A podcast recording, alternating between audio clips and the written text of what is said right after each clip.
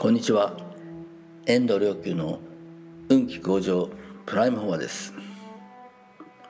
えー、今日も人々が、えー、人生の困難を光に変えることを願って法話を配信したいと思います。まあお釈迦様は、まあ、釈迦族の王子様だったわけですけど、えー、当時その地域にはコウサラ国とマガダ国という、まあ大きな国があって、えー、お釈迦様の国はそのコウサラ国に属した小さなお国でした。まあお釈迦様がね、えー、出家した時は、まあ、出家といってもまあ夜中に、えー、家出したわけですけど修行するために。まあ日本で言ったら皇太子が家出するようなもんですからまあ大スキャンダルでしたよね。えーうん、ただ面白いことに、まあ後になってお釈迦様が悟り開かれて、まあ後になってさまざまなあの親族たちがお釈迦様の弟子になっていきます。まあねほんとかつては「知ったるだあんた何ちゅうことしてくれたんや」という両親の嘆きやら親戚のもう貧縮やらまあすごかったということでしたが子供が生まれたばかりだというのに邪魔者って名前を付けちゃって怒り心頭だった人たちが後になって弟子になっていく、えー、元奥さんなどは、えー、女性修行者のリーダーだったんですけどサンガの人たちは誰もそのことを知らなかったそうですからね。なんか徹底してる人ですね。家族？親族？そんなもん？何のも何ぼのもんじゃいっていうところでしょうか。まあその点はまあイエスも同じで、まあ、イエスが説教してるところに、うんまあ、親兄弟が一体何やってんだろう？うちの息子、まあ、弟はっていう感じでやってくるわけですよ。それで、えー、っとまあ、弟子があなたの親兄弟が見えてますよっていうふうにイエスに伝えると親兄弟って誰なんだよわしは知らんと私の話を聞く者が私の親であり兄弟であると、えー、こっちもまた親族知らん。血のつながりなんぼのもんじゃいっていう感じですね。えー、というのはねあの宇宙大霊と、つながりができるえ自分が、まあ、自分という自分が、え宇宙大霊の、まあ、独り子であるという、まあ、そういったあの目覚め。ねこれもキリスト教でも言いますし独り子という言葉。で仏教ではこれを一子寺、まあ、まさに一人の子という、まあ、字という心の境地大地の地と書いてね。一子寺と言います。自分があの宇宙大連の独り子であるということは同時に、まあ、一切が独り子であるという、まあ、認識が生まれるます。で、まあ、何が言いたいかというとえ自分があの宇宙大霊がの独り子であるということは宇宙大霊がまあ親という霊的な親であるというねまあ、そういう体感的な目覚めがまああるんですね。でこの体感的な目覚めとフロイトが言っていたようなあの神の概念というのはあの子供の頃の、えー、両親に対するイメージの投影だっていうのと全く別物なんですね。血縁的な親子というのとは全く別物でそっちは希薄になってしまって霊的な親とのつながりの方が方がっていうかまあ比べようもないですよね。もう比較にならない。結びつきが生まれる。それであのイエスはよく「アバアバ」って言ってたんですね。アバっていうのはまあヘブライ語でお父さんという意味なんですけど、えー、キリスト教の祈り天なる父というのはそこから来ていますよね。それからあの朝原最地とかまああの、まあ、市政の人で、えー念仏信仰がすごく強くて非常に深い悟りを表現した歌を残したような人。も阿弥陀様をあの親というふうに呼んだりしますね。現代の釈尊と呼ばれた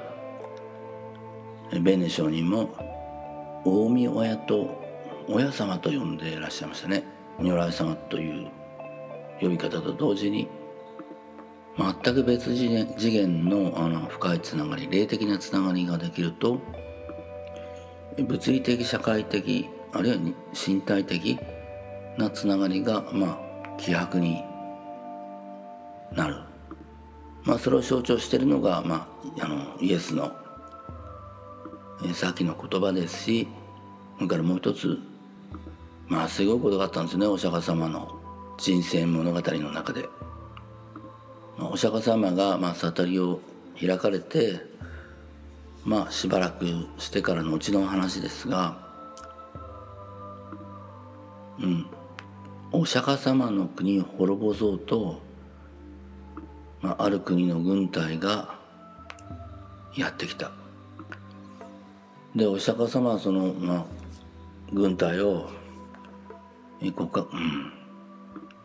こう道に座っていることで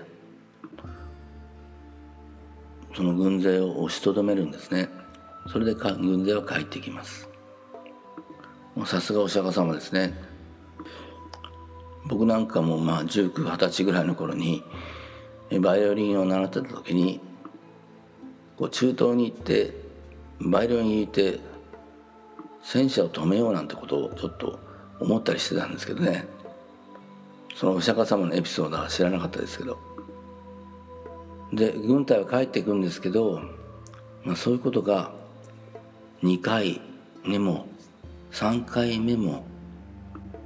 やはり、えー、軍隊がやってきてはお釈迦様がそれを押しとどめて、えー、軍隊は帰ってきます。しかし4度目になるとお釈迦様がまあ釈迦族は傲慢であったと。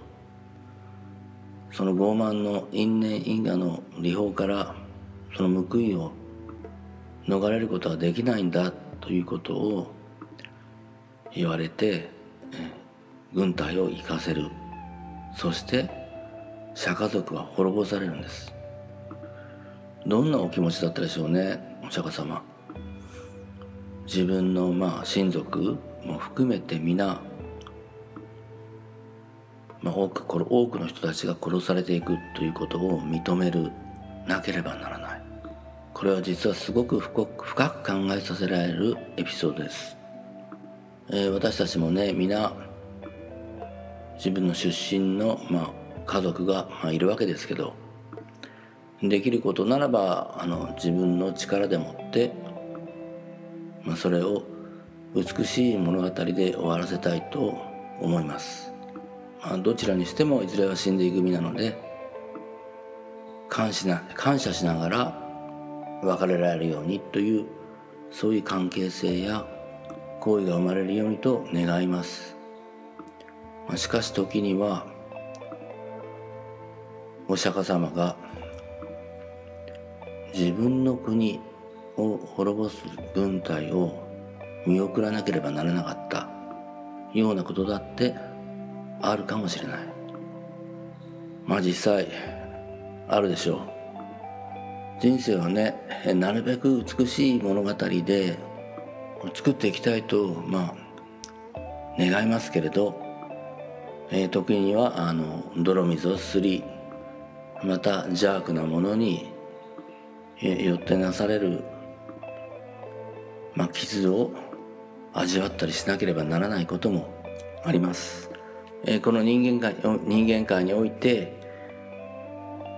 できる限り誠意を持って善意を持って生きようとするすればするほど、えー、そんな魔の攻撃霊的な力による攻撃が、まあ、受けることもある。そんな泥の中のような人間界ですが光がある。そしてその光というのは、まあ、霊的なあの霊的な親族であり霊的なあの親つまり先ほど申し上げたえ宇宙大霊との我が子我が親のような関係性の中からはっきりそれが生まれてなくてもそんな予感によって光が生まれます。えその光が泥の中にいる私たちの種。仏性の種。その光が私たちの仏性の種を発芽させやがてそこに、まあ、蓮の花を花を咲かせる。その花は美しく尊いものです。人々に安らぎをもたらす恵みをもたらすそんな花です。泥の中から、咲く花。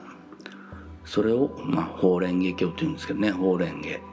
法蓮華。泥の中から咲く蓮の花。まあぜひあなたも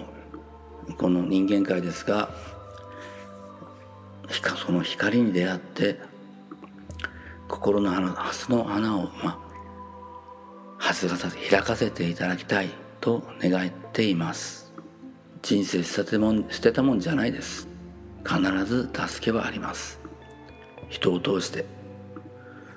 どうかあなたもあなたの周りの人たちも世界の人々もえ良い縁に巡り合ってそれぞれの花を開かせていただきますように。